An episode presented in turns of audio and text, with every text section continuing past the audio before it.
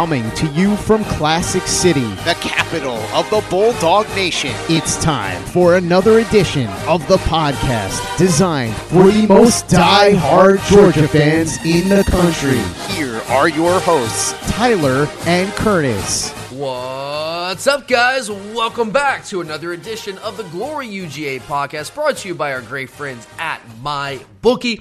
Make sure to jump in on all of the action while you still can, guys. There's still plenty of time left in this college football season. So jump in on the action at mybookie.ag. You have two great promo codes to choose from. You can use our code UGA to get a 50% bonus on your first deposit for all new users. Or if you want to avoid the playthrough, you can use the code 200cash to get a 10% cash bonus up to $200 straight to your account. No strings attached. So choose the best option for you and jump in on all the action today with my bookie. But all right, guys, I am your host, Tyler, and back with me today, as he is each and every Sunday, to react to Georgia's big 31 20 victory over Missouri is my longtime co host, Curtis. So, Curtis, 31 20, my man, and, and much closer than that for the vast majority of the game. But the Dogs pulled it out, and in the process, effectively eliminated Missouri from SEC Eastern Division contention by dealing the Tigers their second conference loss of the season, which is actually only their second entire loss of the season. But now the Dogs are taking one more big step closer to repeating as SEC East champs for the third consecutive season in what would be the sixth time in seven years. And Kurt, we're going to dive into all the specifics on both sides of the ball. Plenty of time for that. But first, I, I do want to take a big picture look at the game and get your biggest takeaway from this big win over Missouri? I think my biggest my biggest takeaway is is we took their best shot and we we responded. Hundred percent, totally agree. We, and I, don't I don't know if Missouri played their best game, but they came in there and gave us their best shot. They're coming off a bye exactly. week. I'm not, I'm not saying they like you said they they played their best performance of the year. I mean, we, you can see they didn't when we have. but we picks, also but had a lot to do with that, Curtis. I was about to say, I was about to say, yeah, like Brady Cook had two picks. Well, yeah, but I think that has more to say on our defense. We forced both of those, yes. Exactly. And my, and my biggest thing why I'm saying we took their best shot, especially, you know, I texted you about this, and I don't think enough people especially in the national media, shocker, haven't didn't give Missouri the credit of how good they are. Also, the fact that they they were coming off a bye week. It's huge. This is, Curtis, this is a very good football team, and I know a lot of Georgia fans probably haven't watched a ton of Missouri this year because it's not really a team that's typically on your radar. But doing this podcast, we have to prep for these things, right? So we watch all these teams on our schedule pretty much every week. And so you and I knew coming to this game that this was a very, very good football team. And you have a very good team coming off of a bye week, Curtis. After that, after Georgia plays Florida, proposition, but it's dangerous, right? As I say, yeah, we just played Florida, our biggest rival technically, and yeah, that was an emotional game. So we're coming off of that. Like I've said all year, looking at the schedule, that was the trap game to me. I know Ole Miss is a whole other story, but the fact was, I mean, they're coming off a bye and we're coming off an emotional game. So we took their best shot and we had to fight. Hundred percent, hundred percent. This is Curtis. I mean, would you agree with me that this is the best team that we have faced to this point? Zero questions asked. Zero questions asked. Absolutely. Hundred percent. Now, we might play a better team next week. Uh, what is your take on that? Do you think Ole Miss is better than Missouri? I've seen some people say they're deeper skilled wise, but I don't know if I believe that after watching them play Bama, you know, earlier in the year. Oh, I don't know if they're deeper skill wise. I don't know about that. That's what they I'm saying. I don't Quinshon know. Judkins when he's healthy is is awesome. Yeah, Receiver, but I don't Tre know. Harris is good. Watkins is good. Their top I mean, two receivers are not as good as Missouri's top two receivers. That's for sure. Agreed. Agreed. I, I do think that Brady Cook's a better passer and he runs the ball well, but Jaxson Dart, I mean, he's a different kind of runner for them.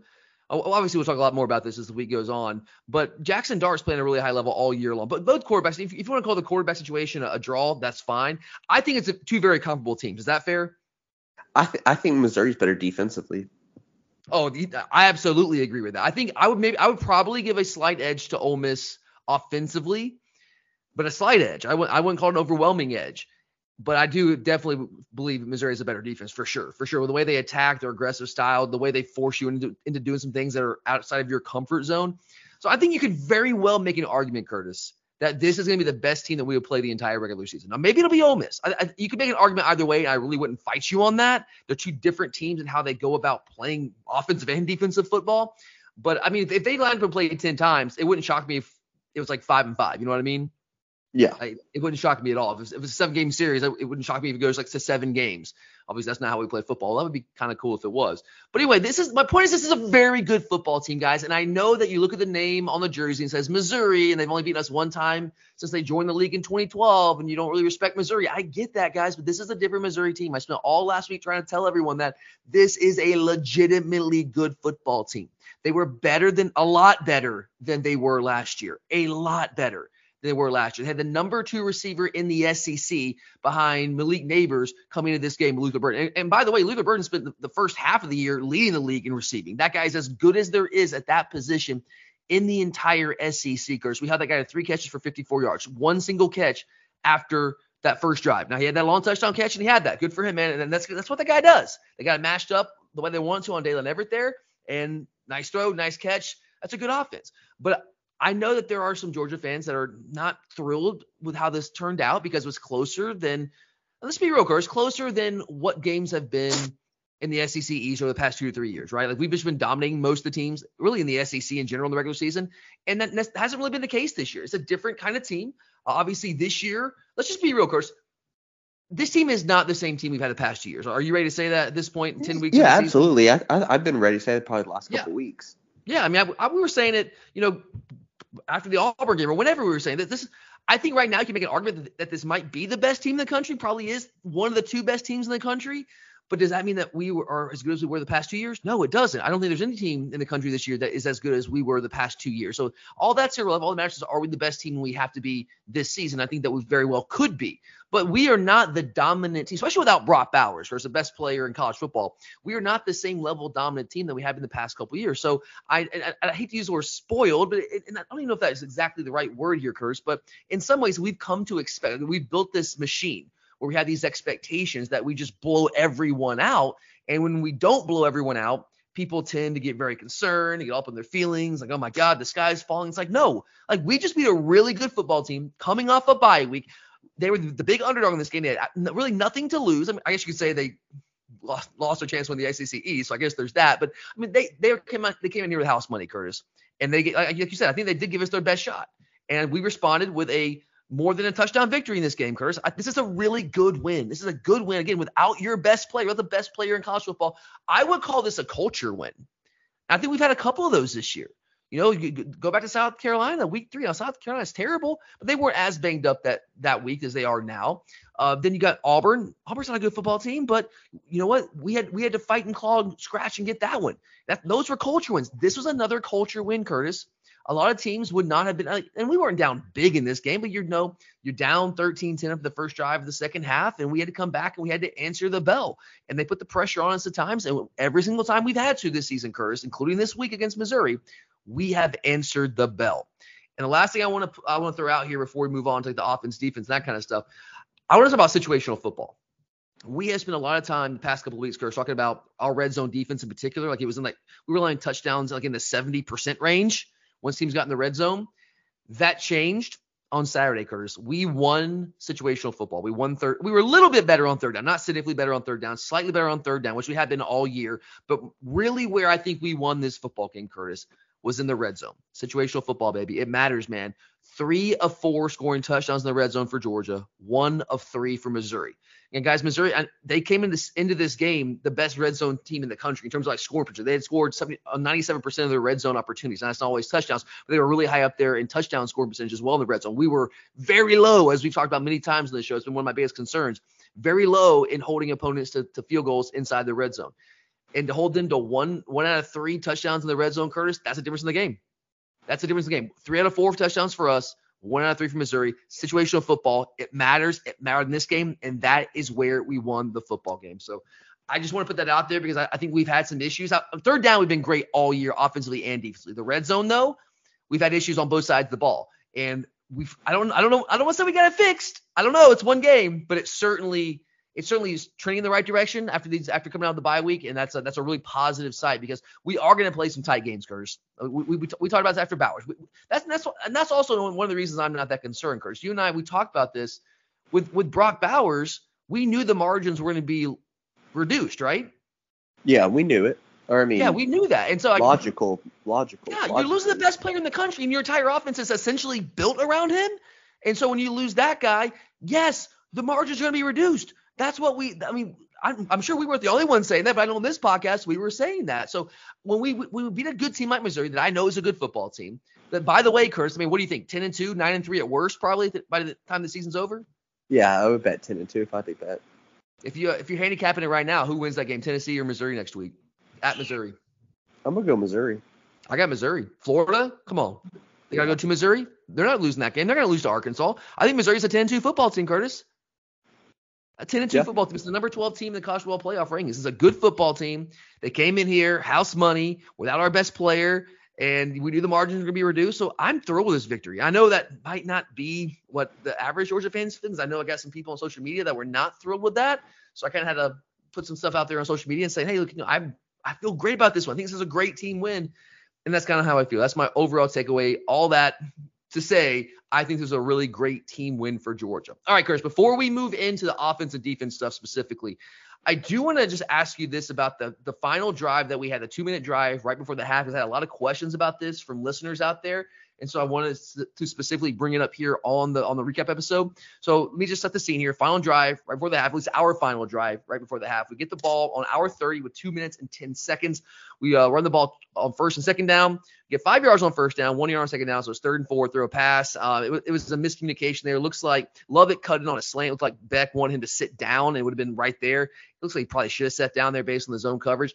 And um, it's an incomplete pass because they just weren't on the same page there. So we got to punt the ball. Punt the ball with 45 seconds left. Didn't get anything out of that. Got gave Missouri the ball back with about 45 seconds left. Do you have any issues with how we handled that two minute possession? Yeah, it wasn't the best way we handled it. I mean, at least we kept the clock. I mean, we really did. Because we were clearly not in a hurry there. Like, if that, you want to run football, fine, but we were not like we were running the football and we were just taking our time back at line of scrimmage. Do you have any issues with that? Yeah. Um, it's one of those that you either got to be aggressive or you got to do a better job of truly running it out, where you're going to run it again on third down instead of throwing it on fourth third down to stop the clock. I have a tough time with this one because I understand the thought process behind it. We did not like we were we wanted like we were kind of caught in the in between, you know, where we want to we want to try to put points on the board for the half, but we also don't want to get caught in a situation where we go three and out and give Missouri the ball back with like a minute and 40 seconds left and have, have give them a chance to go go down the field and get some points before the half and take that momentum into halftime and they get the ball back coming out to open the second half. I understand the thought process there. Like we, we want to try to get some yards. We want to try to put points on the board. You'd be a little cautious. Run the football first and get five yards. Like, okay, we're in second and medium. Let's run the ball again. See if we can move the chains or get close to it, getting third and short and have some and and see if we can execute on third down. And that's and then I know the issue is that okay, we're we're going slow there, but again, to me, I don't really have that much of an issue with it because we are trying to be in a situation where if we don't convert the third down, we don't want Missouri to have a lot of time left. And we put Missouri in a situation where Eli Drinkwitz had to make a decision because he could have called a timeout there, but he wasn't sure if we were going to.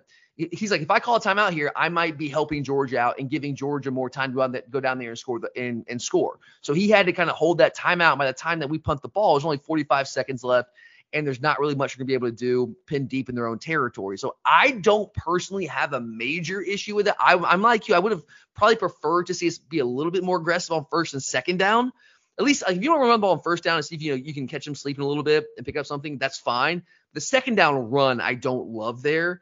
I would like if you want to do a safe pass, that's fine. If you want to like run the clock a little bit, I'm fine with that but let's try to get somebody in space and see if we can make something happen. I don't, I don't love that second down run, but I do understand the thought process behind not wanting to give Missouri much time there. And at the end of the day, I guess it ultimately played out fine. You know, it's, it's consequentialism, right? Like a decision is, is moral, a decision is right if it turns out right. I guess it ultimately it turned out to work out for us there. So it wasn't the worst thing, but I knew there's a lot of people out there that were not thrilled with that and wanted us to bring it up. So I at least wanted to, wanted to touch on it there. Um, all right. Before we go any further, I think now is a good time to remind everyone again about our great friends at My Bookie. Look, guys, I know sometimes people get hesitant to sign up for accounts on sports books because you don't know if you can really trust them. After all, you are putting your money into these accounts. But trust me, guys, I'm telling you, from my experience, my personal experience with my bookie, you can absolutely trust them. They have incredible customer service, quick payouts. They have a ton of different deposit options. You can find a deposit option that you are comfortable with. And once you sign up for one of those brand new accounts, you have two great promo code options to choose from. You can use our exclusive promo code UGA to get a 50% bonus added on top of your first deposit for all new users. But if you want to avoid the playthrough, that comes with a 10 time playthrough. So if you want to avoid that, you can use the code 200cash to get a no strings attached cash bonus straight to your account. All you have to do is bet your initial deposit and that money, boom, it's there. It's yours. You do whatever you want with it, withdraw it, whatever. So choose from those options, guys. Two great options for you. Take advantage of all their great features, the cash out early option, all the different live betting options, the cash prize pools, so many different options for you guys to cash in and make some money today. So do yourself a solid and sign up for a brand new account at MyBookie. So you can bet anything, anytime, anywhere, only with my bookie.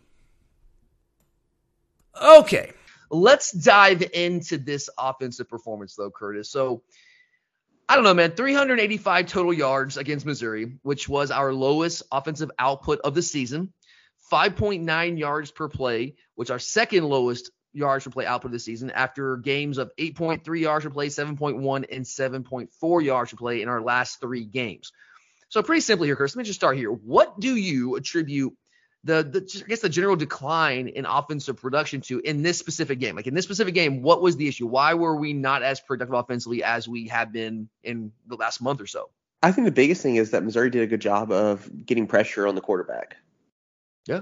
Really, it's exactly what Missouri did last year. You know, they really shoot, and that's why there's a, more negative plays in the run game too, especially earlier in the game before we start wearing them down later in the second half but that's how you know they play that type of defense and I think a lot of people don't realize that. It's almost like when we play some of these mid majors and all their guys are just shooting gaps because they can't go one on one with us. It feels like Missouri does something very similar. So yeah, they're going to create a lot more pressure and um, negative plays. You're exactly right. They play extraordinarily aggressive attacking style defense, as we kind of laid out on the preview episode last week. That's what they do, guys. I mean, we, we knew that was what was going to happen coming into the game. Now, my frustration, Curtis, is that we like, like exactly like you said, we saw the same thing last year, right? And I yeah. felt like we should probably have a little bit better game plan for that. Like, did you have that feeling watching this game? Like, okay, this is almost a reap. Not, it wasn't quite as tough going in the first half. We moved the ball a little bit better in the first half. I'll say run game wise. I mean, throw in the past game we were moving the ball. Um, it was really the run game, the negative plays that were killing us each drive, and that was the most frustrating thing. Is like, I mean, we were, but we weren't doing the same thing every play, but they weren't as you know productive as it should have been. Well, when you play it, like you're right. Like they shoot gaps. Like that's one of the reasons. Like every time we run the zone plays, I'm like, why? Because like when you run zone, you create those gaps for those guys to shoot. And I and I know that the gap scheme stuff is slower developing, and that can also cause its own issues if they're following guards and stuff. And we don't have a, following the pullers, and we don't have a core quarterback that's going to pull it and make them pay for. Although I wish we would do that more, Carson, because I think he's got the ability to at least keep them honest. He did it once against Florida, but he needs to do that on a more consistent basis, in my opinion. But yeah, I mean, look, they're just they're really aggressive. Now, what do you have to do? Like when you are that aggressive, it makes you vulnerable to give him big plays. And Missouri's given up a, quite a few big plays this year, and I thought that we would be able to hit more big plays against them than we did. Uh, that's that was my expectation because I, you know, when they're going to be aggressive like that, you want to take some shots down the field, and we tried. Cause we had a couple that in that game that kind of were so close to hitting them. They were there, but Carson just didn't have long enough. Either got sacked or got pressured and had to pull it down. Uh, you know, and and that happens sometimes when you play that aggressive style defense. I was more frustrated, I guess, with our pass protection than anything. Yeah, that's what that was my frustration too. I mean, I, I, I Mims is said to have been healthy, and it's we need, we need to get him back. back, man. He's got he's we need him back. Trust because is, Truss, Truss just got flat. I mean, yeah. they were they, yeah they were bringing pressure, but there were also a couple times where he just got the first sack. Dude just got beat, just got whipped. It really wasn't even close. It was just uh, a bad effort. Let's just say that. And Mims coming back, I mean, you know, if he's not 100 healthy, maybe you know it's not much better. I don't know, but we need we need to get Marius Mims back. I mean, he's been out since what South Carolina week three. Uh, I think all yeah, I guess it was. Yeah, yeah, and yeah, South Carolina week three. So we're we're talking about like a two months, Curtis. So I mean, he had and he had the the high the high ankle sprain. He had the tightrope surgery too. So I mean, I know he's been back practicing some a little bit more in the past couple weeks, but he need, I know Kirby talks about you know get, getting condition, those kind of things, and I understand, I get that, but he needs to get in condition, get his butt on the field because we need that guy big time. Because I mean, Truss has played admirably, he's playing out of position. But I mean, he just he, he did not have a great day. And neither did Earnest Greene. Earnest Greene's been playing really well the past couple of weeks. He's gotten better and better and better. I thought we saw a little bit of regression it was a one game setting. Again, they're very aggressive. and They play a different style of football. And for a young guy who hasn't played a lot of football, and he hasn't played against this team before, that's a tough team to go up against, tough defensive front to go up against. But he did not play particularly well, run game, pass game, or pass, you know, pass pro in particular. But yeah, like we, they were getting us consistently in third and long, second and long. And we were trying to dial up the shot plays, take advantage of their aggressiveness, but we just weren't able to consistently protect Carson enough to allow those plays to develop. We tried to run go to the screen game some. We had some success with the quick passing game. We obviously had the touchdown to Dominic Lovett on that first touch on that first touchdown drive. Uh, had a couple to Ladd, had one to Mekhi Mews. We just unfortunately we were in third and long after the sack. That was a really nice call to take advantage of their aggressiveness. We tried to do some things, but we just couldn't quite break those explosive plays. We had that one long one to Ladd. I guess in the first quarter, about was it 26 yarder to um, to on, on the uh, I guess it was an offsides, and we threw it up to Rara. He came down with it, but there really weren't a ton of explosive plays in this game, which I thought that we would have more of. So there's one thing I'm really more concerned than anything about coming out of this game was number one pass pro because we had we only given them six sacks in the first what seven games eight games of the year. We gave up three against Missouri. So that's a 50% increase in this one game. Now, again, with the way they played, maybe that shouldn't be altogether surprising, but you still don't want to see that. So the pass pro there, don't love that. And our inability to hit those explosive plays when, when a team is as aggressive as they were was certainly a little bit of frustration for me there watching that. And that's again why why was the game closer than probably we wanted to be? Because we had to grind out these drives. We were not hitting explosive plays, and we had to grind out the drives. It takes time at the clock. You're not going to be able to put up the points on the board that you want to. Like if you want to blow teams out, you hit explosive plays, and we just simply were not hitting those based off of you know not really having enough time to let those plays develop. And the run, and you mentioned the run game, Kurt. So let's go there, man. Running game uh, had really been starting to come on, dude. It's been I've been feeling much better. I was very concerned early in the year. You guys know that. I felt better and better about it. We've been averaging 211 yards a game over the last three, like big time stuff, but only 131 yards rushing, four yards per carry, which are which were both our lowest outputs, yards per carry and total rushing yards since the Auburn game back in week five. I know it's one game, Curtis, but did, how concerned are you about the rush, the run game after that performance against Missouri? Um, I'm concerned, but I'm not freaking out because you know we talk about the the scheme Missouri runs. They are a harder team to pass or to run on, especially. I mean, you got to hit them with the misdirection a lot. We did it a, a couple times, but it was it is frustrating. I want to see how we do against more not basic defenses, but more traditional defenses, as what we've seen the last couple weeks is more of what you normally see. Do you, how much of, of the issues running the football do you attribute to Missouri just being a very, very different style of defense than we have faced and will face? A lot because they have they have quick athletic guys. I mean, I, I, we're talking about the scheme, but we're also not. I mean, we got to give credit to their players. They have big, strong guys that thrive in that defense, and Absolutely, they do these things that we don't see on a, a daily, on a, you know, week to week basis, especially with the the stunts and everything they do out there in the front seven, especially.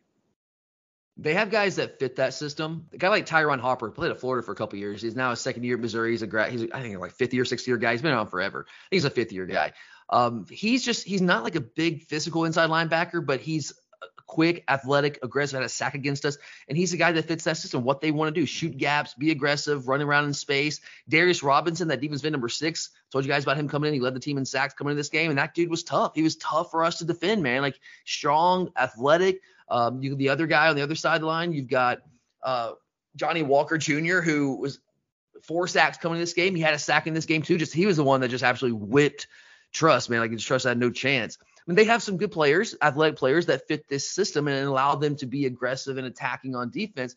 And I, I do, I'm with you. I, I think a lot of this has to do with how they play. When you play it, it's the same thing we saw last year, Curtis. Remember the issues, you know, the issues that we had in the first half of the football against Missouri last year. When you mm-hmm. run all those zone schemes, we had a lot, and we did. I, that was one frustration I did have. It's like schematically, why are we running so many zone plays here when they murdered us against those looks last year and they played the exact same style of defense with largely the same group of players that they had last year. So that was a little bit of a frustration. We tried, we did try to do some gap scheme stuff and really weren't getting a ton of movement. And I do, I do think the way that they play, Curse, as aggressive as they were, it created some confusion for our offensive line, especially the young guys. You talk about Earnest Greene and, and Morris and Fairchild. I mean, there were plenty of times, Curtis, where guys were unblocked, not because they were bringing extra guys in the box. Now there were a couple, plenty of plays where they're bringing a safety late, bringing a, a star defender late, the slot defender late, and those guys are just unaccounted for and unblocked, and they make the play. That's part of their aggressive attacking style defense. You got to make them pay for that, which we could not really do consistently. But there were too many times where it was relatively even numbers in the box, and we were just like not blocking people. Like just going back to what we saw early in the season, it's like we don't know who to block, and we've cleaned that up for most of the season. You know, at least the past month or so. But we saw more of that against Missouri.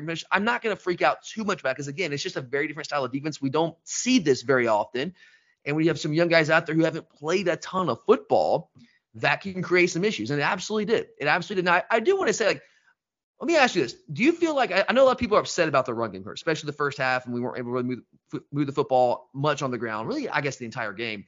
But there are a lot of Georgia fans out there that are upset about that. Do you think it's maybe been overplayed a little bit? Like, were we that bad running the football? I think that I think that, that we ran the ball. Like, we weren't consistently good running the football, but yeah, it wasn't like they consistently my, stoned my, us either.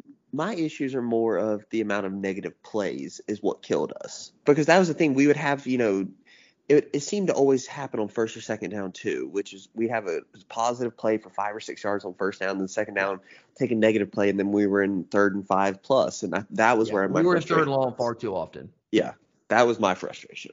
Without Brock, that becomes tougher to deal with. Yeah, absolutely. But I mean, if you look at our top two guys, I mean, look, we, had, we talked about three sacks, right? So those factor into your rushing yardage totals too. Our top two running backs, Daijun Edwards and Kendall Milton. I'm not going to sit here and say it was a banner day for either one of them. It wasn't. It wasn't what we saw against Florida. It wasn't what we saw against Vanderbilt. But combined, they had 25 carries for 121 yards. That's almost five yards per rush. I mean, most games against really good football teams, you're probably going to take that and be okay with it, right? Yeah. I mean, especially when you get the, I mean, that's the thing too. It's like when you play these ranked matchups, it's survive in advance, baby. That, that, Curse, that, I've been in that mode basically since Auburn. You know, it's like survive and advance, just win, baby, and get better. And we have well, gotten especially better. as especially as this team is getting better. Like people can say, you know, say all they want, but the, the team is getting better, and I think that's and that's why I'm okay with the survive and advance because as this team continues to grow and get better together, you're seeing it. Yeah. If you said if you had to put a, a grade on Curse, like what type, like grade our overall game? Was it an A, B, C? Like how did how would you look at the how we played overall yesterday? Well, I'd say B plus. I mean, defensively, like you're talking about making big play. I mean, they had one big, you know, they hit the big play on Daylen, which you know th- that's a toss up. You mean at least it wasn't a wide open guy. You Daylen um, was there. I mean, it's just a great yeah. throw, great catch. I mean, but to, good, you know, you talked about that's it. That's a great quarterback receiver combo, Curtis. That's what it was. Exactly. But the the stops in the red zone that was huge. Things like you said, Absolutely. we hadn't been doing all year. So in offense, you know, Carson still goes for over 250 for the first time ever, nine straight games for a Georgia quarterback. I mean, we're still acting like we're not out here doing big things. Yeah. I, I don't think it was our best performance by any stretch of imagination. But I go back to what my big takeaway, Curse. I don't think that we played our best game, but we played a top twin, top 12 college football playoff team who I believe is going to probably end up 10 and 2, 9 and 3 at worst this year. And we still won this game by almost 10 points. Well, almost here, here, here's the hot take, too if you if I if I'm gonna give out bad grades, you know, Georgia I'll say did a B plus. Fans were at a C plus, maybe C. You didn't feel like the, the environment was big? No, that's I mean that's what you're the biggest you know one I mean a lot of the takeaways I've been watching is a lot of the fans calling each other out for the country club atmosphere that it felt like there was there Saturday. I guess it kind of depends on where you are located in the stadium. I felt like my section was was doing a great job. I thought we were really loud. I mean, I'm not, I'm, I've, I've been saying I go crazy all the time, but like, I feel like the people around me were loud too. But I mean, it's a section by section thing. You got 90 plus thousand people in there. I think I feel like in the fourth quarter we re- the stadium. Yeah, but I mean, but that's really the thing though the is like you get loud in the fourth quarter. Well, maybe if you were loud the whole game, you get more penalties, you get more false starts, and you more make them force more mistakes instead of getting loud when it's a tight game. Yeah, I do think that our stadium over the years has gotten a lot better, especially under Kirby Smart. But I, I would say in general probably was not the best crowd effort that we've seen. I don't want to make I'm not making excuses at all. It was I, I know like it's November and it was only like it's like 77 degrees, but like I don't know, it was hot where I was. The sun was right on me, so I, I mean I was go, I was going crazy. I'm I'm gonna defend myself here, but maybe there's some people were kind of like that. I don't know. I mean, there's still no excuse. But yeah, I, how much do you think the fact that it was again the name on the jersey, Missouri, that played into that? I think it does. You know, I, I, was reading some stuff, and I think it is true. You know, we don't have the history, the tradition. I mean, yeah, we don't play Ole Miss all that much when they come to town, but Ole Miss is just a party. I mean, that's what they're known for. But it's an SEC know? team that's been around for a long time. Lane Kiffin's a high-profile coach. Well, and you know, you know let's be honest, Ole Miss has a, a, good portion of their students are from the state of Georgia that either couldn't get into Georgia or just want to go out of state and go to a place to have fun, and that's Ole Miss. So there's a lot of ties to. Ole Miss. Yep, yep. Yeah, man. Um, I do think, like, I, I honestly believe. Speaking of this, now that you brought it up, I tried my best on this show last week, man. I tried my best to explain to everyone. I think all our listeners on this show who actually know football, because I know our listeners know football, that's why you listen to this podcast. We knew that Missouri was good. And like that's clear. If you watch Missouri play, that's a very good football team. But do you think the average Georgia fan really took them that seriously? No, I not really. I don't. I think they saw Missouri and they're like, oh, seven and one. They're like, who they played. They haven't beaten anybody. Oh, they're just they're kind of this a fraudulent team. No, no, no, no, no, no, no, no. As I said last week, this team did not get to seven and one by accident. This is a very good, very well coached football team. And I I knew that coming in. I was jacked up, dude. I had a great run on Saturday morning because I was fired up for this game. I was just flying through Milledge through the streets of Athens, going just crazy, man, because I was ready for this game. I got there in the stadium and I'm fired up, ready to go because I know how good this team was. I don't know if your average fan out there realized that. And they're like, oh, it's Missouri, yeah, seven one, but like they're not really that good. We're just gonna kill them. We're killing everybody right now. It's like I don't know, man. It's a good football team. So I, to your point, Curtis, I do think the crowd could have been better. Do you expect that to be different against Ole Miss? Because I do. Oh, especially at a 7 p.m. kickoff, yeah. Yeah, with uh with game day coming in town. Absolutely. Which, are you gonna go to game day? Uh, no, I, I think game When's day. The last, have you ever gone to game day here? I have once, but I, and I'll but I'll say, especially who the crew is now, I have no desire to. I'm not. To. No, I mean, I, will be I'll be the old man here, dude. I mean, no, McAfee does not. No, not not happening. Not happening. Not happening. I don't. I've I, I don't. I haven't really paid attention to game day in a while, but now it's like I do not watch game day. Period. Uh, but anyway, yeah. Last time I went to game day was I think was it 08 Bama. I think it was yeah. I think it was 08 Bama. Yeah. So it's been a long time since I've been there, but it, fires up the people, gets everybody fired up. I was hoping this game, the Missouri game, was gonna be a night game because I, I, I was concerned about the general average fan being like, oh yeah, Missouri's not that good. But when this night, you know, environment tends to be a little tougher. But yeah, I, I do think you're right in general. But uh, hey man, our, our, section was going. We were going hard. All right, last thing on the offense script before we move on. Let's go. We talked, you mentioned Carson Beck. So I, I think I would say it wasn't a banner day for Carson Beck. Um, not bad at all by any stretch of imagination. Like you said, the first Georgia quarterback, nine straight over 250, but it was his lowest offense or lowest passing output of the year, 21 to 32. It's still a really good completion percentage, especially facing the pressure that he was facing. 254, two touchdowns, zero interceptions, which you can't say the same for Brady Cook. I told you guys coming the game, as good as Brady Cook is, I felt good about this game because I feel like we had the better quarterback, and it showed itself out there on Saturday. So now we've had two games with Brock Bowers, Curtis, um, with two very different offensive performances. How do you feel about this offense without Bowers now? Now we've seen it twice. I still think we can be successful. I mean, we have a lot of players on the outside. I think when we, we protect Carson, we are totally. Yeah, I mean, against Florida, we protected him and we torched them. Yeah, if we if we if we protect him, we torch people. If we don't, then it's gonna be tougher. It's that simple.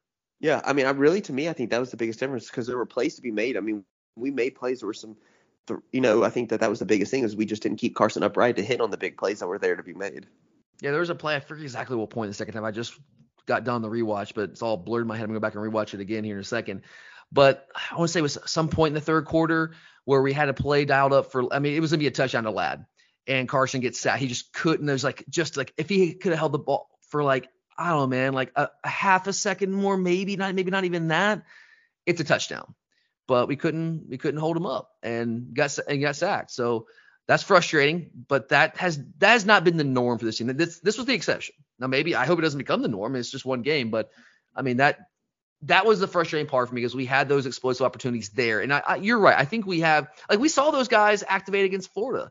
We saw what and Ladd was huge again, man. I mean, Jesus, like getting Ladd back. Oh my God, where's this? just a revelation, man. Getting this guy back, just an unbelievable football player. I love it. Did some nice things for us. I still want to see him get the ball more in the middle of the field and space a little bit more and let him go to work because that guy is electric when he gets the ball in his hands. And one of the first downs he picked up in the on the first quarter when uh, he's kind of got the ball there and just darted up field. He can make people miss, man. He's that kind of guy. So I want to see him get a little bit more involved in the offense. I know we're trying to a little bit, but I think he's a playmaker that can be big for us. And Ra Ra had a, had a big catch. I want to, he's the guy, course, I think he can be that 50-50 guy for us. You know, down the field. Oh, absolutely. He he makes a lot of those big or you know competitive. Yeah, like, and he's just not getting a ton of shots right now because, like, when you have Brock, you have Brock. Now you have Ladd, And it's like, okay, well, Ladd is freaking awesome, so we got to feed the ball to Ladd. But I do think we have playmakers. I mean, Delp's a really good football player, man. I mean, he's not he's not you know Brock Bowers, but he's a really good football player himself. So I, we do have we do have playmakers that can go out there and win football games for us. But we're clearly not the same offense without Brock Bowers. I mean, we that's like we knew that. I'm not saying anything nobody that, that we didn't already know. We know that. But I think you know you look at two different performances. Against, one against Florida, we were dynamic on offense. One against Missouri, not as dynamic. Yes, I would attribute a lot of that to how Missouri plays compared to how Florida plays defense. Florida is much more traditional. I mean, Austin Armstrong is basically the Georgia defense is what they're running more or less. So we're much more familiar with that than we are with what with what Blake Baker does with his defense at Missouri. So that's a big part of it. Also, when you don't have Brock, when you get a tight game like this, and you like Brock is an explosive play machine. He he's an everything machine, but he's a guy we went to. We need explosive plays. And Ladd has given us some of that, especially against Florida. He had that one big explosive play against Missouri yesterday. But without Brock, I, I, the margins get reduced because we don't have that the extra guy that can be a, a, a, threat to take it to the house every single time he touches the football. You know, and, and him not being there puts more attention on guys like Ladd and Rah Rah and Dominick and doesn't really give them the one-on-one opportunities that they would get otherwise. So we're not going to be as explosive on offense. We're not going to be as good on offense without Brock Bowers. Like that's duh, obviously. But I still feel that we can be good enough. This, this Missouri defense is good, coach. You're right. I think Ole Miss's defense is not close as good as Missouri, so I'm hoping that we get back on track more so against Ole Miss. We're probably gonna need to because that is a, a good offensive football team. But yeah, I mean, look, we're not the same without Brock, but I still think this is an offense even without him with the playmakers that we have with with Carson Beck operating the way he's operating. If we can continue to protect him, which we have most of the season, I still feel like this is an offense and go out and win the rest of these games, the rest of the regular season until we get those guys back.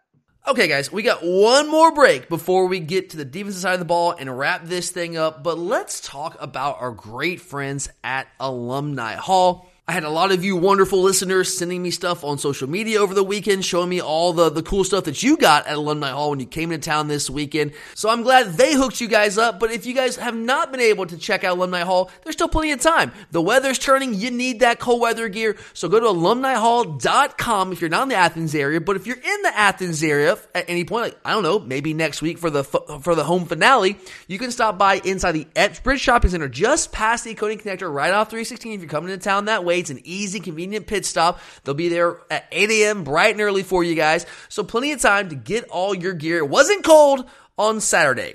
It was supposed to be in the in the afternoon, late afternoon, but it really wasn't. But this weekend, it's a night game. It gonna be chilly, so make sure to get yourself covered. Get ready if you're coming to town, and there's no better place to get ready than at Alumni Hall because they have all the best brand, brands, all the best selections, all the best everything, best customer service. So stop in today, either online or in store, because Alumni Hall is where the Bulldogs shop. All right, Kurt, let's move over to the defensive side of the ball here. Now, this, it wasn't a vintage performance, and it probably wasn't the type of defense performance you'd come to expect from a Georgia defense, but we held Missouri a full yard per play below their average coming this season. We held Brady Cook to his lowest completion percentage of the year by far, under 50% completion percentage for Brady Cook. We intercepted this guy two times, and this is a dude that earlier in the year set an SEC record with 366 consecutive passes without throwing an interception. We picked the guy off twice. I know one was at the end of the game, but hey, we still forced that. So I think all in all, while it wasn't maybe the most dominant defensive performance you've kind of seen from Georgia over the past couple years. I still think it's a good, dangerous offense with some big time playmakers, a great one two combination quarterback receiver with Cook and Burden, a really good overall performance. But the run defense was frustrating at times, Curtis, with, with Cody Schrader, who I, I mean, coming in this game, I was telling you guys, this guy's a really good running back. He doesn't look the part necessarily, shorter, thicker, played four years at Truman State and then tra- transfers to Missouri, goes to Missouri as a walk on, earns his way. He's a guy that Malaki Starks chased down at the at the one yard line, I guess, last year and saved that game. But Cody Schrader's a different guy. I don't know if Malaki would, would catch him this year because he's slimmed up and gotten faster. But he went for one. Uh, they they rushed for 151. 4.4 per carry total. Obviously, Brady Cook with his legs was a big part of that as well. But Cody Schrader in particular, Curtis, 22 carries, 112 yards rushing. It's the first running back to go over 100 yards against us on his own since 2020. Now, that's on top of Auburn earlier in the year being the first team in over five years to go over 200 yards rushing against us. Now, I think it's been pretty clear all year, Curtis. We've talked about this many times. This is not new territory. This is not the same Georgia rush defense. It's not. It hasn't been. It's not going to be. But this was not a, a great rush defense performance yesterday, at least by the numbers. So what was the issue on Saturday with the rush defense? Missouri's rushing attack, you probably went over this in the show last week, but the way they run their rushing attack, you have to be in position every single time or they'll find it. I mean, you think back to last year, they had the big plays in the running game because you got guys lose their zone or lose their spaces. And that's the biggest thing. And then people like Cody Schrader make you hurt, make it hurt from where they where you when you're not in the right position. It's outside zone, man. That's what they run. Yeah. You can call it the stretch play if you want. That's fine, but that is outside zone. It's what they run. It's what Eli Drinkwitz has run for years, going back to NC State, going back to Appalachian State, even going back to Boise State, now here at Missouri. I know he's not calling the plays anymore, but as I laid out last week, yeah, he's not calling the plays, but it's very much his offense. Kirby Moore coming over from Fresno State is basically just calling Eli Drinkwitz's offenses and putting a few of his own wrinkles in there but it's still, I mean, it is Eli Drinkwitz offense. That's that's what that offense is. And they run outside zone, outside zone, outside zone, outside zone. Maybe throw an inside zone there for a second, then outside zone, outside zone, outside zone. You, I mean, how many times they run that play? Curse 30, 20. Yeah, 90 percent of their run plays though are going to be that.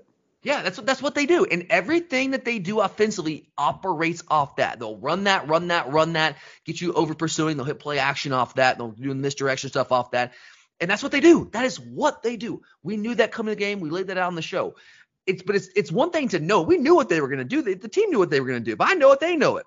But it's one thing to know it and another thing to stop it because it's just a very different scheme. Like go back, like yeah, their defensive scheme is different. Their offensive scheme is different too. Like teams run outside zone, but nobody runs it as much as Missouri does. And here's what makes Missouri so good with that.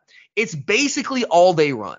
They run inside zone occasionally, and they might run a little bit with, with uh, Brady Cook every now and then, some design QB run stuff. But the vast majority, I mean, I don't have the numbers in front of me, coach, but probably like 85, 90%, like you said, is outside zone. So when you run that one play as much as they do, you get really freaking good at it. And when the defense does not face that type of run scheme and that specific run play very much at all, you're not really good defending it. You have 20 hours in a week to work on that. That's all you have, right? So they're really, really, really good this one play. We don't defend it very often. We don't see it very often. So we're not that good defending it it's the same concept as triple option. I know it's not the triple option, but like, why was Georgia Tech under Paul Johnson tough sometimes to stop? Because that's what they do. They run that stuff over and over and over again. You see it once a year. They're just way better at running that than you are stopping it because you never see it. And it's the same idea here. They, they run that play so much and they're so freaking good at it. And we never see it, and we're not that good at it. And then they have a running back in Cody Schrader, who's a one-cut get downhill guy, who's a perfect fit for that scheme. It creates issues. It creates issues. Now I will give our defense this. They ran the ball more consistently than I would have liked, but we also didn't allow them to explosive plays, right? At least in the run yeah. game. So I think yeah, especially the run game. Run not like 13 not, yards. Is that right? 13 yards. I was gonna say you didn't see any of those long ones like Cody Schrader had last year. Yeah, and that's huge because that was one of the things I want to do in this game because this is a very this uh, this is an offense that has a lot of explosive capability, especially with Luther Burden. They've been explosive all year long. They had a stretch like four or five straight games over well over 500 yards, but they are a team that if you make them go the distance, make them grind out drives, all of a sudden it's not the same offense. And that's what we this that was clearly our game plan. It's like, okay, if you want to run the football on us, do it. We're not if you want to run four or five yards a time, that's fine. That's okay. We are not going to allow Luther Burden to beat us. We're not going to give up those explosive plays. We gave up one of them, and that was enough. But we're not going to give up any more of those. All right. We're going to make you grind out yards, and we're going to bank on it that you're not going to be able to do because this is one of the most penalized teams in the country, Curtis, right? We saw a bunch of false starts in that game. We're going to bank on that you're not going to be able to consistently go down the field enough, put up, put together enough long grind out drives to be able to put enough points on the boards to beat us. And that's exactly how it played out, Curtis. Uh, we we we gambled there. We ran the odds, and that's what we went with, and it, it worked out for us. Now we're going to get to this in the past events here in a second, Curtis. But I'm sure you noticed this uh, because it was hard not to. I know you're watching it closely. The personnel package that we came out with to open this game and played with liberally throughout the game. Where you have you bring Kamari Lassiter, you know, well, he's always in. You put him in the slot. You bring Julio Humphrey on the field at cornerback, and not only that, the front we had Jalon Walker, and we had him in at at basically Jack linebacker, and we moved Mykel Williams down, basically playing like a three tech. And so we are basically almost operating our dime package to open the game. Do, how much of that do you think factored into their success running the football? Um, I think it did. I think it did a lot. Yeah, a lot. I mean, because why does Jalon why does Jalon Walker not normally play on early downs? Because he yeah. can't defend the run. He's not a jack linebacker. He's not big enough. He's an inside linebacker. We bring him in on third down to rush the passer. And again, going back to what I was saying is like we we gambled. We said, okay, we know you're probably going to run the football against this look, but you're going to have to do that 10, 12 plays down the field and do that over and over and over again. Can you do that? And the answer was no. Now we didn't play that look exclusively, but we played it a lot, especially in the in the first half. And I do think that was part of the issue. Now there were plenty of times we were running outside zone and running the ball on us with our normal with our typical looks. So it wasn't like it was only that, but I do think that played a role in it. And we were just saying we're not going to let you beat us down the field. We're not going to let you hit those explosive plays. If you want to grind it out, fine, so be it. But they just couldn't do it consistently enough. Just couldn't. All right, I want to move to the to the pass game here. That's I think it's a perfect segue. So our rush defense was not to our standard, but the pass defense was exceptional, man. Held Brady Cook to 14 of 30 passing, under 50%, 212 yards, 7.1 yards per attempt, two touchdowns, and two big interceptions. Yes, Luther Burden had one. He had that big uh, catch in the the touchdown catch in that first drive, but we held him to one catch after that first drive. He was the second leading wide receiver in the league, three catches overall. He there's one point in the, in the season, course that dude went five straight games over 114 yards receiving. What was it that we did defensively that was able to contain this Missouri pass game, which has been explosive most of this season? Well, I think it was twofold. I think we did a much better job of getting pressure on Brady Cook was one thing, and then number two, I think we did a good job of being physical with their receivers when the referees would allow it. What did you? Now that you bring up the officials, what did you make of the officiating? Some of the pass interference calls and non-calls highly the first call on Humphrey was straight garbage. Yeah, the, the, the, the garbage. The on, it is complete phantom call. Garbage. If you're gonna call the one on Humphrey, fine, but you better call both ways. They were not. yeah, they were not. You know, there was they only called a couple on Missouri, and Missouri was getting. I mean, that's just the pass interference. Just don't even get us started. What you know, we should have brought it up when success Missouri had running the game. It's easy when you can hold every play and not get called. Oh yeah, I, I didn't want to be that guy calling all, all, the the all those missed calls, but yeah, there was a, there was a lot of holding going on. like that Cody Schrader untouched run. Uh, oh god, yeah. yeah, yeah. I lost count how many holds in that play. Just mm, yeah, not great there. That was one that Raylen was out there, right? Raylen Wilson. Yep, that's correct. Yeah. yeah. Yeah, yeah, that was yeah.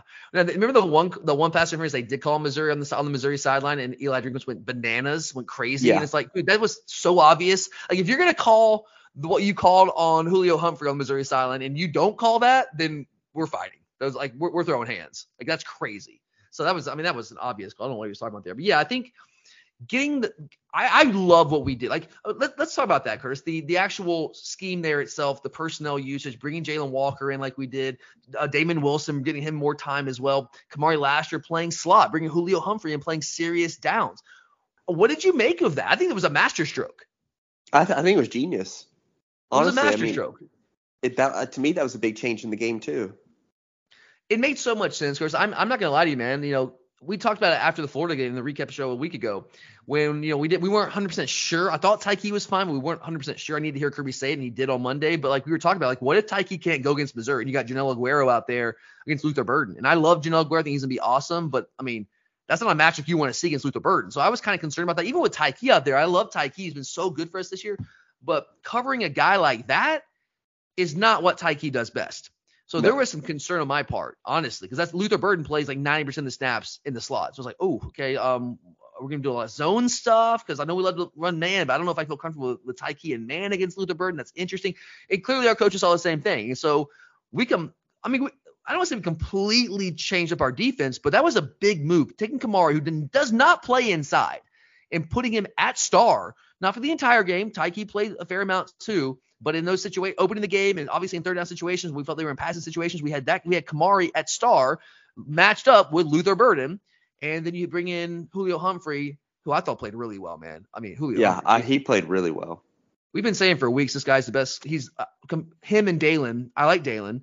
Julio's a better cover guy, and he showed exactly what we've been talking about. I mean, he's just better. He's not as physical, I guess, against the run.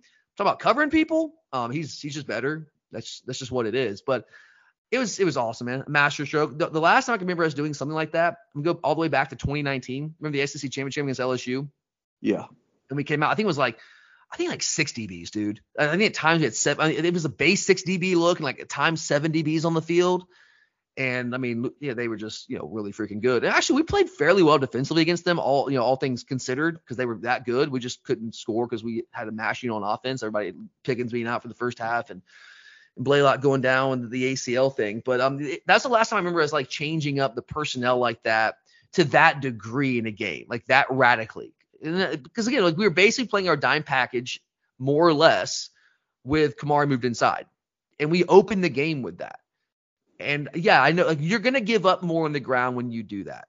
But again, what scared us, we knew like if Missouri's gonna beat us, they're gonna beat us through the air, and we were not going to let that happen. And I I think that was a masterstroke, man. I, I loved it. Um, it wasn't, you know, we, we, weren't perfect in that look, but I think it completely took them out of what they wanted to do because they clearly, like when they got matchups, they tried to get Bird matched up on on some guys that thought were favorable matchups, like the the touchdown with Daylen Everette. I thought Daylen was in a really good position, but putting Kamari there in that spot for the majority of the game really took them out what they want to do offensively, and they were not prepared for that. They did not really have an answer for that. Uh, their answer was just to run outside zone 20 times and they did. But when we don't give up explosive plays when they run outside zone, I mean, again, 13 yards was their was their longest run of the game with at least with Cody Schrader.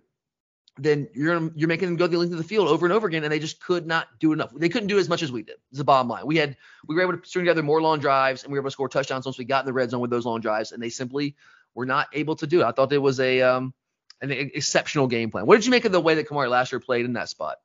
Oh, that man made himself some money big time. Bang. As simple as that. I mean, I've been watching some more replays from the game, and you you saw where they tried to take shots, especially to Burden later in the game, and Lassiter was all over him. Yeah. Let me ask you. Um, I thought that was really successful. I know that not every team that we play is the same type team, but should this just be a one-off thing against Missouri, a game plan specific thing, or could this be something that we see in the future against teams that can throw the football like that, especially out of the slot position? Like, oh, I don't know, Tennessee, because that's kind of Tennessee, the premier spot in their yep. offense. Ohio State, if you're to play one of those yep. teams, I mean, Emeka Yep. Yeah. Uh, I mean, even even, even Ole Miss, Curtis, even Ole Miss. Say, the, the problem with Ole Miss is they run the football really well. They run it downhill at you, so they they, will. The they lane, will the lane train's pretty creative. I don't know, man. I thought it was I thought it was a, a, genius move. Yeah. And I think that's something that we can carry forward moving ahead. Because if Kamari played that well in that spot, and like I love Tykee Smith. Tykee Smith's a really good run defender for us, and he's been really competent in coverage for us, much better than coverage than I thought he would be. Honestly, at the beginning of the season, he's been great for us. But I mean, Kamari's just a better cover guy, and when you play those guys that play those teams that have those elite guys in the slot, I mean, you you got to put your better cover guy out there because we've been we've been hurt in the past from that position curse like a lot, and this could be an answer to that. And then you bring it, it all depends on can Julio Humphrey play at that level he played at yesterday. If he plays at that level, why would you not? Especially on third downs. Like every third down, bring Kamari inside and bring Humphrey yeah. on the field. I, I, mean, I, don't, I don't care who you play. Every third down, third and long, passing situation, we bring our dime package on the field, put Kamari inside on the slot, take Tyke out. If Tyke does not, I mean, that's not where his strength is, third and long situations. Bring Kamari inside, bring Humphrey on the on the field play cornerback, and that's a that's a great look, man. I love that. So yeah, I hope that's not the last that we see of it. I thought that was a just an outstanding bit of coaching there from Kirby, Glenn Schumann, the entire coaching staff there. So beautiful stuff. All right, last thing on the defense, Kurt, before we move to game balls. I hate to. I don't even like talking about this, man. I hate when we talk about injuries. We've caught just another one. We've had so many this year. The latest one being Pop Dumas Johnson, and I know we don't have the official word on exactly how long, but Kirby after the game in his post-game press conference said he got a text message during is actually during the press conference. He was like, "Yep, it's a fracture. Don't know exactly what bone. It's a fracture somewhere in the forearm, the arm." So he's gonna be out for a little while. I mean, with linebackers, I don't I mean you can always wrap it up. I don't know, like I don't know if he's gonna be. He probably won't be able to play at least for a couple of weeks at, at the at the very least. But with Pop out, Curtis, I know that we have been hard on him most of the season. So I'm gonna let you take this one. How does that affect this defense moving forward if he can't go next at least the next couple of weeks? It does hurt. Um, you know, Pop Florida was probably one of the best games he's played all year. I felt like he was playing yeah. better against Missouri also. So it's gonna hurt. You know, he has stepped up the last couple weeks and played more like the player that maybe most expected out of him. And it's going to hurt, especially against Ole Miss and Tennessee, because they're running power-based mm-hmm. running teams. Um, so it is going to hurt, especially right now. You something's going on with Xavian Sorey, who had to miss this last game for personal reasons. We haven't so seen him in a minute, man. He has, he has not been out there for a while. Exactly. So you, we don't know. Um, it's just gonna be dangerous. I mean, C.J. Allen's still nursing the hamstring, and he played, yes, but now he's mm-hmm. He's gonna be out there the whole game. Very Raylen Wilson's getting a lot more time, um, which is I love. Raylen Wilson is in his his ceiling, his upside is off the freaking charts. But this guy has played very little most of the year. And when you play a team like Ole Miss that does a lot of misdirection stuff, that's scary. Yeah. I mean, I love the athleticism. I love the upside. You can play a lot of football, and you got to go because what Ole Miss guys. We'll get into a lot this this week, man. They do so much like pulling guards, like it's like red herrings. They'll pull guards or pull guards, tackle centers one direction and run the ball the other way. So it completely screws up your keys. And a young guy who's not played a lot, that's tough, man. Even with CJ Allen, who's played more, he's still a freaking true freshman. Yeah. It's frightening. Yeah, I'm with you, man. Um, Pop has not been, he hasn't been playing at an All American level like he was listed as in the preseason, which, you know, he was never an All American. Let's just be real. But he has been playing better. I agree with you. We, we, we gave him a lot of props last week. I think he's become a really good pass rusher for us from the linebacker position. And what concerns me the most, Curse, is these next two weeks, as you were saying, is Ole Miss and Tennessee. These are the types of games where Pop would flourish. These are his games they, those two teams do what he does best. Like they want to run the ball downhill at you. And what does Pop do best? He stops the downhill run. And he's in a lot of he's played a lot of football. So I think it does hurt. And I know it sounds weird coming from two guys who have again spent a lot of time being critical of Pop this year, but what we've always said, Curtis, is that he's great downhill against the run between the tackles with that kind of run game. We haven't seen a ton of that this year. We, I mean, Kentucky was was one of those teams, but we're going to see it the next two weeks over and over. And Tennessee's the number one rushing offense in the SEC, guys. 227 yards per game. Mississippi is fourth, 181 yards a game. They both run the ball downhill right at you. I know there's a lot of window dressing for Ole Miss, but it's just like Auburn back in the day with with uh, Gus Malzahn. A lot of window dressing, but what they want to do, they want to run the football right down your face. That's what they wanted to do, and that's exactly what Ole Miss wants to do with Quinshon Judkins. So yeah, man. Um, the combination, especially with Ole Miss next week, is concerned. The, the combination of the, the misdirection, the running downhill at you, which was what fits Pop's game. It is a concern for me. I'm not gonna lie. I am I am very concerned about that. That's that hurts. That one does hurt. Now, fortunately, we do have a lot of talent that position, but the problem is, again, it's it's largely inexperienced talent that hasn't played a ton of football. So we're gonna need Smael Mondon to play big, man. We need him to come up and be a, a big time leader for us there. So that's uh definitely a concern. All right, Kurt, let's wrap things up, man. Let's move into our game ball segment. I think there's some obvious ones. I think maybe there's some that I, that maybe aren't as obvious. I think played really well and probably at least deserving of honorable mentions. But as we always do, I'm gonna let you uh, kick us off here, Kurt. Who gets your first game ball? My first one goes to Julio Humphrey. I thought he had a great game stepping in and uh, making some big time plays for us out there. Yeah, I think he played outstanding, man. I mean, again, like we just talked about a few minutes ago, I think I don't say the best cover guy on the team because this man named Kamari Lassiter does exist. But if you're comparing Julio Humphrey to Daylen Everette, Julio Humphrey's a better cover guy. I I, I, I do want to say this about Daylen. Daylen has gotten better in coverage. The, the thing with Daylen, he's it's almost a Kelee Ringo effect. He's consistently there. Like Daylen does not get torched. He is there in phase, in position. It's a matter of the man turning his head around and making a play on the ball. When he starts to do that, Daylen's going to be big time. He just hasn't done that consistently. Julio Humphrey, when he's gotten opportunities, as he did on Saturday, has done a much better job of turning around making plays in the ball. Even the one they got called pass interference on. And the the announcer, Aaron Taylor, whoever it is, I forget the guy's name. He was like, oh, you know, you got, got to turn around and make a play. Or maybe it was no, it was Gene, it was Gene Steratore, the referee guy. He was like, oh, you got to turn around and make a play on the ball. I was like, what are you talking about? His head's all the way turning around making a play on the ball. So I thought he played really well. His awareness, I think, is a higher level than Daylen right now. So that's a great call. He was on my list. So uh, you took him. You stole him from me. It's all right. That's all right. Because you take him. I'm going to take Ladd McConkey. I never get a guy like this. I'm going to take Ladd. Another seven catches, another 95 yards coming off the big 100 plus yard performance last week. Almost, almost his third career 100 yard receiving game. Just a again, I said it earlier, revelation of this offense. Like we know, maybe revelation is not the right word. We know how good Ladd is, but he's just a breath of fresh air, a sight for sore eyes. When you don't have Brock Bowers in the game, you need that guy. You need a go-to guy when it's third down. You need to be able to make a play and Ladd McConkey's that guy. He is that guy. So having him back has been huge for this team, huge for this offense. So got to give props to Laddie. Still not 100% healthy. Still not 100% healthy. He's out there playing hard for his team. All right, who you got next? Um, next I'm gonna go Jalen Walker. Um, you know, yeah, we talked about him being out there. Yeah, he's not, you know, still learning in the running game, but I thought he did a great job of creating pressure. Let me ask you about this, Curtis. So Jalon Walker, you know, we you're right. He's not great against the run as a jack linebacker because he's not a jack linebacker. He is an inside linebacker based on his size. Do we see more of him at inside linebacker on standard downs now without Pop? Um, it would not shock me. I would. He's got more experience than. I mean, I I really like Raylen Wilson. I'm very high on him long term. Jalon hasn't played that much more, but he's played more. He's been in the system for a whole other year. So yeah, I would I would have Jalon Walker on the field. I, he honestly, Curtis would be my first linebacker off the, my first inside linebacker off the bench on Saturday. That's just me. I could be wrong there. I don't know, but I would I would strongly think about that.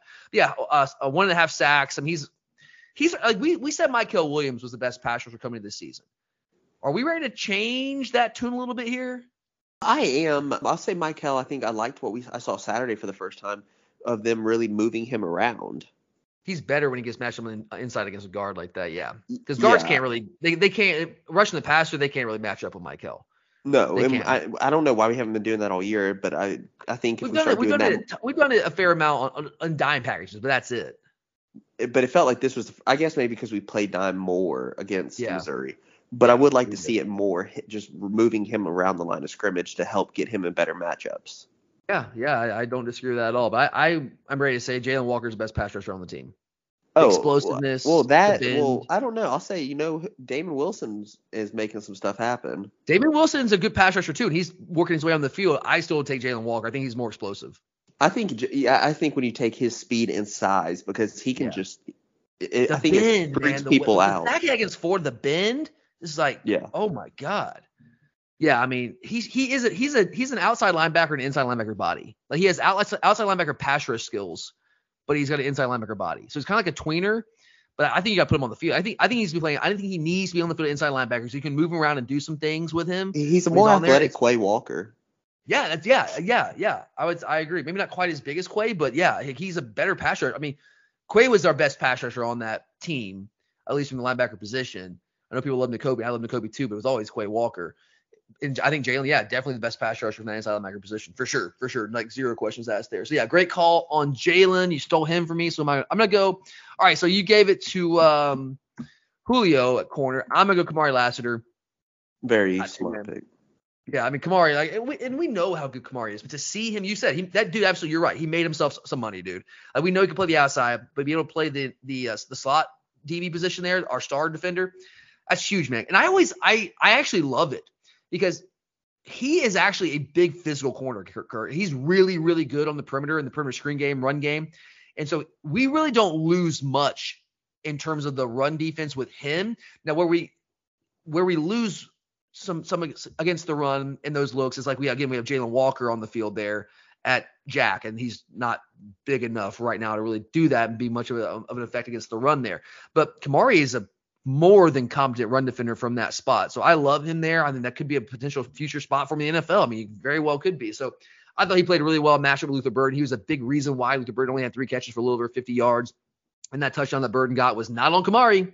It went on Kamari. Kamari's big time player, man. He's one of the best cover guys in the entire SEC. I think he showed that and showed his versatility on Saturday. So a big time performance by him. All right, who you got next? Next, I'm going to go with Oscar Delp. All right. I think that you know he, he's getting more and more active in the passing game, and I think he's really stepped up and made some big time catches in place of Brock. He has, man. Like I, we know he's not going to be Brock Bowers, right? That's never going to happen. We should never hold that expectation because Brock is a legitimately. I hate to use this term, is true, once in a lifetime guy. You don't see guys like Brock Bowers in that position. But Oscar Delp is a really good football player, man. And I mean, again, he's been playing out most of the years playing out position, being asked to do basically what uh, Darnell Washington for his last year. That's not really what Oscar does. Uh, that's what it's not what he's best at. He did his very best. He worked admirably at it, but he's more of a Brock Bowers type guy, and now he's being used in that regard, and he's making more plays. So I'm I'm very excited for him. And it's a great call. That touchdown was huge for us there to go up two scores. My last one, Curtis. I, I was hoping you wouldn't take him. I'm glad you did. Peyton Woodring, man, true freshman. Oh, good call. I was I was a nervous wreck, man. Uh, that was kicking right into me where my season tickets are and I was a nervous wreck. I could not, I could barely, I turned at the last second to watch it, but the entire time leading up to it, I was like, turn around, I can't watch this, I can't watch this. Because if he misses that kick, Curtis, I'm, I just have visions of Missouri driving on the field, getting a one point victory. I'm just like, I can't, I can't take this, man. I can't take this. But he nailed it, dude. Ice in his veins, 48 yarder, career long. This is a guy early in the season, you know, first couple games, we had some questions about. We're like, um, what's happening here? He's missing some very easy field goals, and this could be uh, the kind of thing that could derail a, a, potential championship run. But since that time, Gerst, he's been nothing but money. Now the field goals haven't been that long for most of the season. Like he hasn't been like big time kicks and big time pressure moments. I guess Auburn were some pressure moments. They were shorter kicks, like inside 30 yards or inside 40 yards, some inside 30. But this one, Curtis, 48 with that on the line, the stakes of that moment, absolutely clutch. And that's a true freshman. So now he's 17 of 20 on the year, big time 48 yard field goal. So Peyton Woodring, I got to give him a shout. Out. I think the special teams, I think situationally we won this football game. I also think special teams won the football game with, with him being great. I mean, the thicker kicker from Missouri is awesome. I mean, anytime they're over the 50, I'm like, they're basically in field goal range. But Woodring was his equal, if not better, in this game with that 48 yarder. We had some really nice kick returns, and Missouri had that colossal mistake, right? When the guy takes the ball in the end zone and like, what are you possibly thinking? That was a freshman there for them taking that ball in the end zone. So I think situational football and special teams, really at the end of the day, might have been the two big differences in this football game. So I got to give a lot of love there to Peyton Woodring, man. All right, Curtis, I think we've covered just about all of it for now. I know there's always things that we miss. That's what the mailbag episodes are for. So we'll go back and we'll do another rewatch and have even more detailed thoughts for you guys on that mailbag episode. So make sure to send those questions in to us at glory underscore UGA. You can also email us, gloryugapodcast at gmail.com if that's easier for you guys. Whatever way you can get your questions to us, we will do our very best to get them on the show. But Kurt, anything, any last words here before we uh, check out? I don't think so. All right, man. Big game next week. How you feeling? Real quick. I know we're not gonna have you back on, so the recap next week. How you got any quick thoughts on Ole Miss? Um, Ole Miss is is a very similar matchup to me of uh, this Missouri game, so I think it's gonna be very similar. Um, and it's gonna be a tight one, but I'm excited. You know, I'd rather have a night game in Athens than in Knoxville, so I'm gonna take this 7 p.m. kickoff, and hopefully the um, I think Georgia can come out on top. They just kind of have to play similar to Missouri and you know win the turnover battle and make you know, do things like that. Make them earn it. No explosive plays. Yeah. the explosive plays. Do you feel like we're gonna? Eh, are you expecting another tight game? I I don't really think so. I mean, my thing. Ooh, I, mean, I am. I mean, it'll be tight, but watch the way Alabama played Ole Miss. Their offense is not unstoppable. You have to be able to stop the run, and but that's my concern, Curtis. Is like we have not been as dominant against Alabama's better against the run this year than we are. That's fair. That is. Fair. Well, actually, they're not technically. Statistically, they're not. I take that back. But I just there have been some high profile moments. It seems like it can really run the football where we have not been great against the run. Yeah. I know their their offense is a little bit different. It's just it's the the, the uniqueness, Curtis. Honestly, for me, that's because like Missouri is kind of a unique offense, right? In terms of like we don't face that kind of offense very much, so you don't get to practice that much, and we don't face Ole Miss really ever. So just the uniqueness of that offense and the misdirection is kind of concerning. But I mean, I think that we should win.